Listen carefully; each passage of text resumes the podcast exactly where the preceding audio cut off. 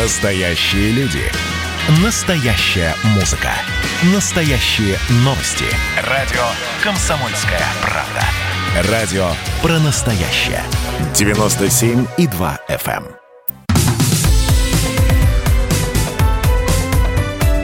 Как дела, Россия? Ватсап-страна. Конец недели омрачила э, смерть супруга Елизаветы второй, принца Филиппа Маунтбеттена, герцога Эдинбургского, который скончался на сотом году жизни в Вензорском э, замке.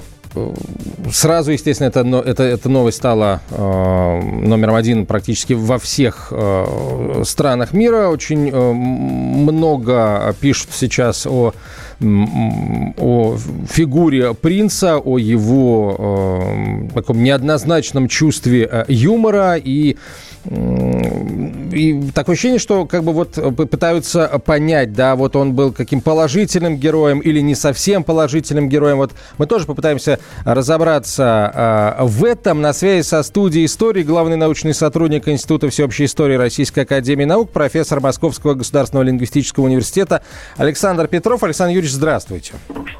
Добрый день всем. Вот смотрите, сейчас почему-то, да, когда все вспоминают принца Филиппа, говорят о его таком чувстве юмора довольно, довольно, довольно резком, да. Но да. Вот все-таки с исторической точки зрения, что это за фигура, каков масштаб личности? Вы знаете, масштаб личности действительно потрясает по нескольким параметрам. Первое, это самый, был самый долго живущий член королевской семьи, собственно говоря, это рекорд, почти сто лет, два месяца осталось до вот такого, знаете, рубежа столетнего. Это, во-первых. Во-вторых, это человек, который фактически объединил, можно сказать, западную и восточную цивилизацию в двадцатом веке. То есть по происхождению грек, провел большую часть своей молодости в разъездах, познакомился с будущей супругой Елизаветой при, при посещении, соответственно, Великобритании, переписка, свадьба, собственно говоря, и принимает англиканство, и становится, в общем, не просто полноправным членом семьи Великобритании, но и выражает, я бы сказал, знаете, вот такое вот представление о монархии, каким должен был быть идеальный супруг э, царствующей особы. Когда вы сказали «идеальный», я хотел... Я подумал, что вы сейчас скажете «идеальный король», но если брать как бы претендентов на британский трон, то он был, по-моему, он даже в первой пятисотке не был, да? В начале второй пятисотки значился в качестве, так сказать... Ну, да, совершенно верно. Претенденты на трон очень четко определены.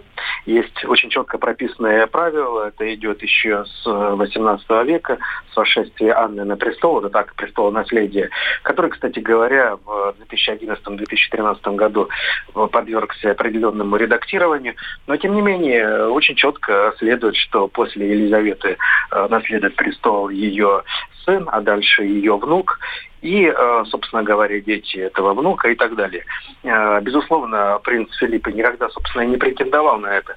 Он выражал точку зрения, которая как раз присуща ему. Поэтому вот его, собственно говоря, вот такой вот юмор, который он мог себе позволить, и некоторые шутки, которые многим воспринимались странными. Но, тем не менее, это были слова, которые сказаны как раз для привлечения отчасти внимания, а с другой стороны, и показывали личность самого э, Филиппа.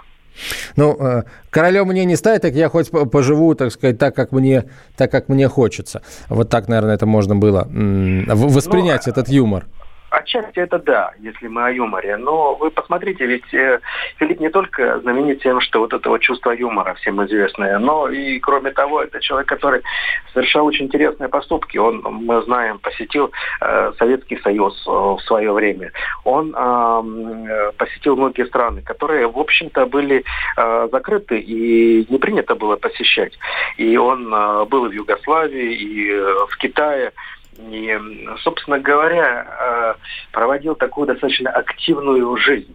которая показывала, что все же э, э, царский двор, или королевский двор, мы можем так сказать, э, у всех на виду, и он высказывает собственную точку зрения. Понимаете, сама же ведь Елизавета вторая, она на прессе не дает комментарий вообще. То есть мы не видим ее комментарии по текущим событиям, очень редко. А вот э, принц Филипп себе это позволяет. Это также характеризует его с определенной стороны. А, кстати, вот вы сказали, мы сейчас говорим о том, что он вот, на британский престол не претендовал, он принял англиканство, но, кстати, тут надо отметить, что в англиканство он перешел из православия, он был крещен по православному да. обычаю, да, и да.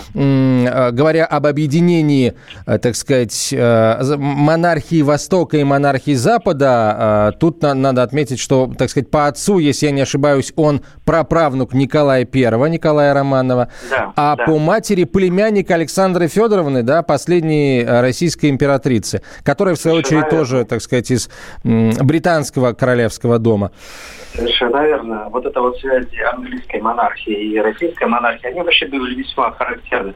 И мы знаем, что вот императрицы, которые принимали, собственно говоря, российское подданство и становились уже королевами, они все были начинены, были начинены Федоровны. Почему? Потому что вот эта вот э, покровительница, собственно, православная церковь, они все Федоровны, по большому счету.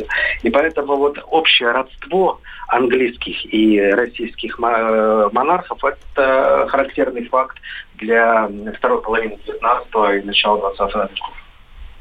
Что ж, спасибо, спасибо большое, Александр Юрьевич. Александр Петров был на связи со студией, главный научный сотрудник Института всеобщей истории Российской академии наук, профессор Московского государственного лингвистического университета. И, кстати, вот завершая эту тему, хочется сказать, собственно, еще об, об одних, чуть было не сказал, членах королевской семьи, паре членов королевской семьи, но, как мы знаем, принц Гарри и его супруга Меган Маркл сняли с себя обязанности членов королевской семьи, вышли из нее, но, как ни крути, принц Филипп приходился принцу Гарри родным дедушкой, и, естественно, он приедет на похороны, а вот его супруга Меган Маркл на похороны не приедет, и сейчас все, собственно, гадают, почему. Ну, с одной стороны, поздний срок беременности, вполне себе такая уважительная а, причина. А, с другой стороны, конечно, все помнят интервью, которое чета дала Опре Уинфри не так давно, и Меган Маркл обвинила родных а, супруга в расизме и предвзятом отношении к себе, а пометуя как раз вот о юморе принципа, а, п, п, о юморе и о принципах, да, принца Филиппа, можно, можно аккуратно предположить, что вот это самое отношение могло могло исходить и, и, и от него тоже. Вот. Но, кстати, говоря о принце Филиппе, да, мы говорим исключительно о его шутках, да, зачастую действительно весьма соленых и неоднозначных. Но, как бы то ни было, принц Гарри в Лондон летит на похороны дедушки, а Меган Маркл остается в Соединенных Штатах. Ну и, надо полагать, это к лучшему. Наблюдатели считают, что воссоединение с королевской семьей выглядело бы кощунством с ее стороны на фоне того, что она наговорила в интервью Опре Уинфри, о котором я уже м, сказал. Как дела, Россия? Ватсап-страна!